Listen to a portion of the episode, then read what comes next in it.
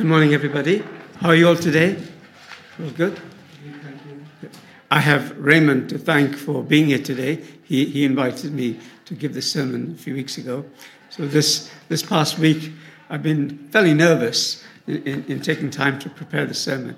But, but equally, uh, as, as David was mentioning, I've been so inspired you know, by, by what we've been watching uh, about the, the, you know, the death of our beloved Queen and, and the speeches that we've been hearing, and you know, everything has been so inspiring. In fact, the, the theme of my sermon, the title, of course, is For the Love of God, has been inspired by, uh, to be honest, I think I have to say that the Queen and uh, you know, uh, of her, her, love for God, and as David mentioned, really inspired me to, uh, to, to, develop this kind of theme today. So, um, but also, um,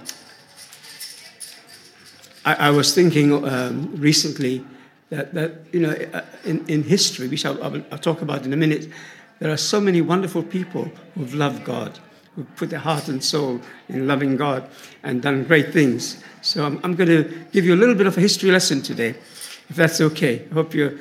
Who likes history? Theological history, about history of you know people who love God. Yeah. So I'm, I'm going to share a little bit with you. I'll try not to keep it too long.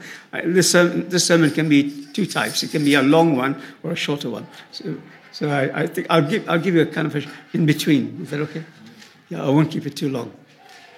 Right. Um, today, actually, September 18th, is actually the 48th, 48th anniversary of uh, Madison Square Garden rally in New York, which took place in 1974. David says it's also 1976. Uh, two years later Washington was Washington Monument on, on the same day. So it's, a, it's quite a historical day. So when, when, when Raymond asked me to, um, to uh, give the sermon, I looked at the calendar, September 18th, and straight, I think I even said to him, it's, it's uh, Madison Square Garden rally, isn't it? Anniversary. And, and so I immediately went and read the speech that Father gave, a, spe- a long speech. Some of you may know it. It's called The New Future of Christianity, 20 pages long. I, I, I made a condition to read that speech in preparation for this sermon. So I did re- read that speech. Uh, yes, uh, and I'm going to a little although my sermon is not going to be focused on that speech, I'm going to share a little bit about it, and then I'm going to talk about some of the great saints. I think William would like this as well. He probably knows them better than me, but I'm going to, uh, I'm going to talk a little bit about the saints who really love God, and, and, and hopefully they'll inspire us to also love God more and do more, more for his kingdom. Okay, um, so uh, in that speech, uh, Reverend Moon explained to, to a mainly Christian audience, I think, uh, the teachings of the divine principle. He basically outlined the whole principle in, in that speech. If you read it, it, it, from, from principle of creation all the way to the history of restoration, and including the need for the Lord of the second advent, why we really need the return, the return of the Messiah. So Father explained all of that in the speech, and uh, it's, it's a wonderful speech to. You know, Father really felt he had to share that to, to, the, to New Yorkers and, and the world. So, one point I took from that speech, there are many points, but one significant point, in, in my opinion, Reverend Moon uh, uh, explained why the Bible is a coded message from God. Yeah? Actually, I was in Lancaster Gate last Sunday, and uh, someone after service came up to me and said, Marshall, you're, you're, a, you're a UTS graduate, aren't you? I said, Yes, but make sure your sermon is a seminarian sermon, whatever that is.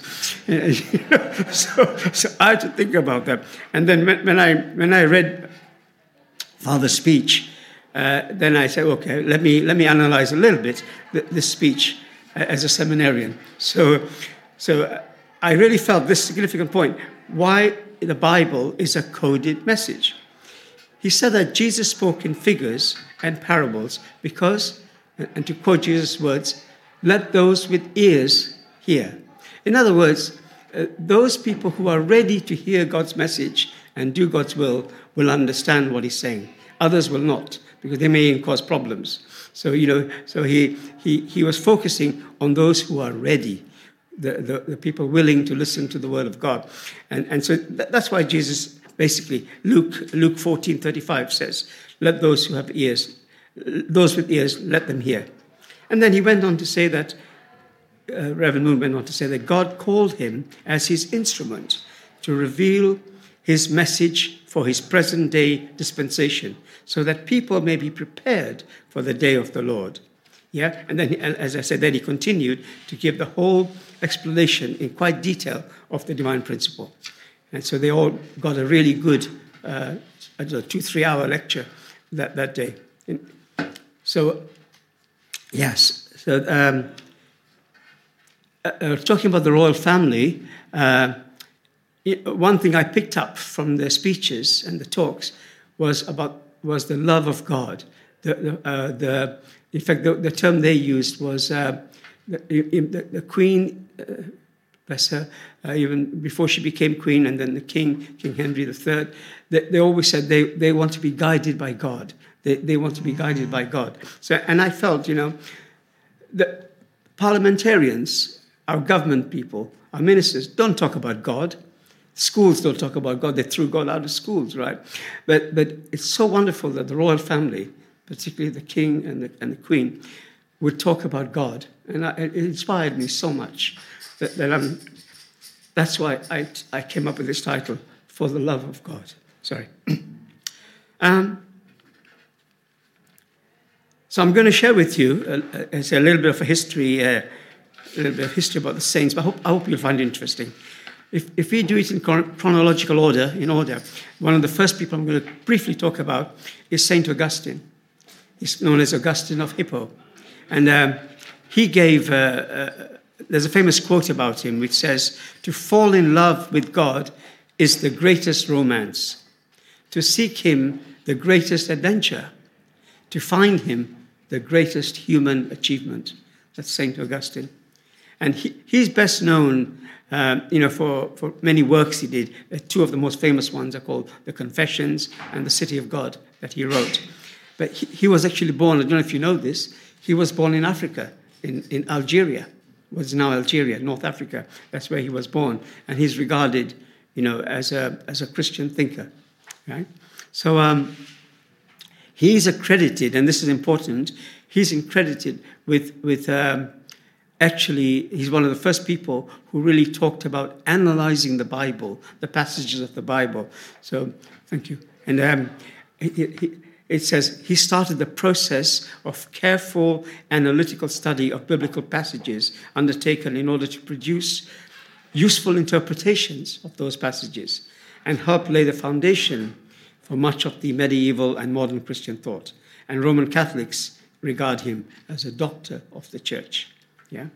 So that's, that's briefly about uh, St. Francis. Um, St. Augustine, your pardon. Saint I've got, I've got St. Francis on my brain. I'll tell you why in a minute. And then, secondly, just briefly, secondly is St. Benedict. He's, he's, he's from the 5th to 6th century. He was also a religious um, reformer in Italy, St. Benedict, and he's, he's known as the patron saint of Europe. So uh, he was founder of the Benedict order of, of monks, of, and um, he's also the, known as the father of Western monasticism because he was the initiator of a new way to perceive how, how a monastic life should be.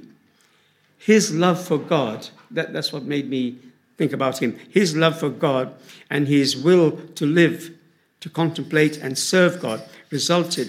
First, he became um, a hermit he lived a kind of a hermit life, but soon he created a community of men who shared the same spiritual yearning and brotherly charity. So he, he really taught men how to live together and how to do things for others. Following his example, many centers of prayer and many centers of culture and assistance to the poor were built. In those places, you know, there was places where you could go and pray, and, and, there, and there was a lot of assistance for the community with a feeling of joy and giving back. So that, that was his uh, attitude. Yeah. Okay, I'm going to move on to now St. Francis of Assisi.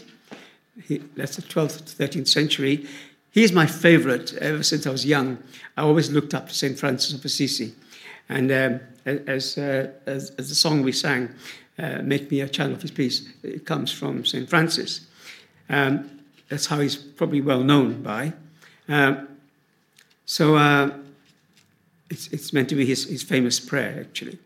So he, he's um, also remembered for giving up a luxurious life and uh, devoting himself. He abandoned ex- ex- ex- a, a luxurious life and he completely committed himself to Christ. Yeah, because he felt Jesus was a very humble, humble man living a very humble lifestyle, and he tried to emulate that. Yeah. So um, Saint Francis, if you if you've seen films about him or read about him, he he felt a lot of compassion for everyone, from lepers to birds. Yeah, he simply recognized that our Father in heaven loves everything he has made and it only makes sense that we should also love all the creation like, like God does. And he said, if we have no compassion, it's a sign that we do not truly uh, possess the love of Christ.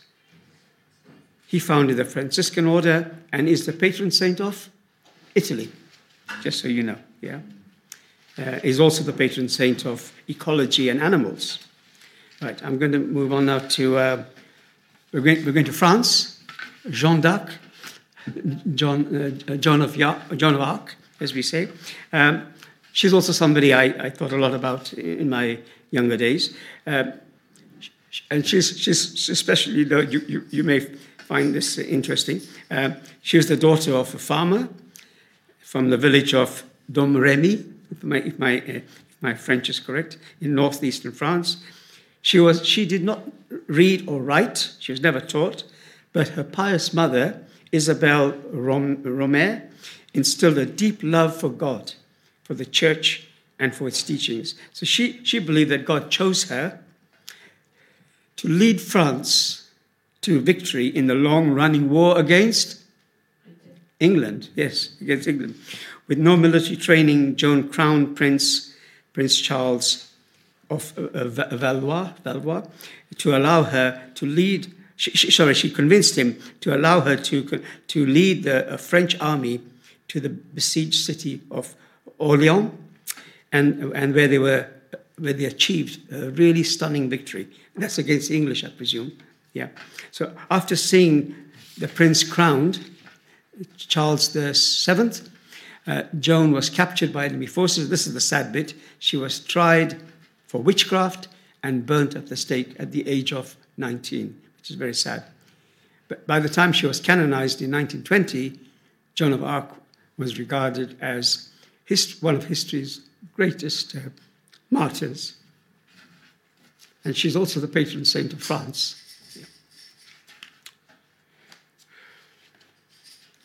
Okay, and staying in France, uh, St. Vincent de Paul. Uh, my mother knows a lot about him because her church in, in Essex um, are actively involved in the St. Vincent de Paul Society. They collect money and give it to the poor and the needy. So uh, I know a little bit, I, I, hear about it from my mother. He was a, a French saint, St. Vincent de Paul. He founded many religious uh, congregations dedicated to the work of charity and mercy. Yeah? And anyway, he, he, he basically focused on the poor because he felt that he, he wants to raise them up, give them dignity and hope, and lift them up from their conditions and be able to work. So he, he was a reformer for the, for the poor people, which is wonderful. And uh, also he, um, he felt also that the, you know, uh, uh, it's important to talk simply with people, clear language, so that they could understand. And he was ready to listen to their needs. Another goal he had was the education of priests so that they could fulfill both their roles, their roles as gospel ambassadors, but also that they would do practical things for the poor, for those in need. So that, that's uh, St. Vincent de Paul. Another saint that I, I grew up with, uh, knowing about, is St. John Bosco, or Don Bosco as he's called. Uh, in the 19th century, he, he lived. He's popularly known as Don Bosco. He was a religi- religious man and teacher. And uh, he also dedicated his life to the education and care for the youth. Yeah? And uh, especially the most needy by, by helping them to be aware that they'll become adults. So, as a teacher, he wanted to raise them up, educate them. He, he used sense, religion, affection, because at that time, the atmosphere was of strictness and authority. And so he actually, he, he, that was how um, you know, things were at that time. But he wanted to change that. He wanted them, uh, he, he wanted education based on love, on respect, on joy, uh, as a model to show to young people. He's also considered as a social saint. So, wonderful man. Wonderful. Okay. I'm, and now I'm coming closer to, um, people we know about, and that's uh, St. John. You, you, all know that Jesus had 12 disciples, and John was one of Jesus' 12. He was a fisherman, and, and, and as I say, a disciple of Jesus Christ. Anyway, um, during mealtime, people may not know this, during mealtime, he, he sat, usually sat next to Jesus. Yeah? And he, he leant on Jesus for support and hence living up to his name as the saint of loyalty and friendships. St. John was the only one of the 12 disciples who did not abandon his friend Jesus at the hour of his passion. You know, he, he, he really demonstrated his love for, for Jesus and for God.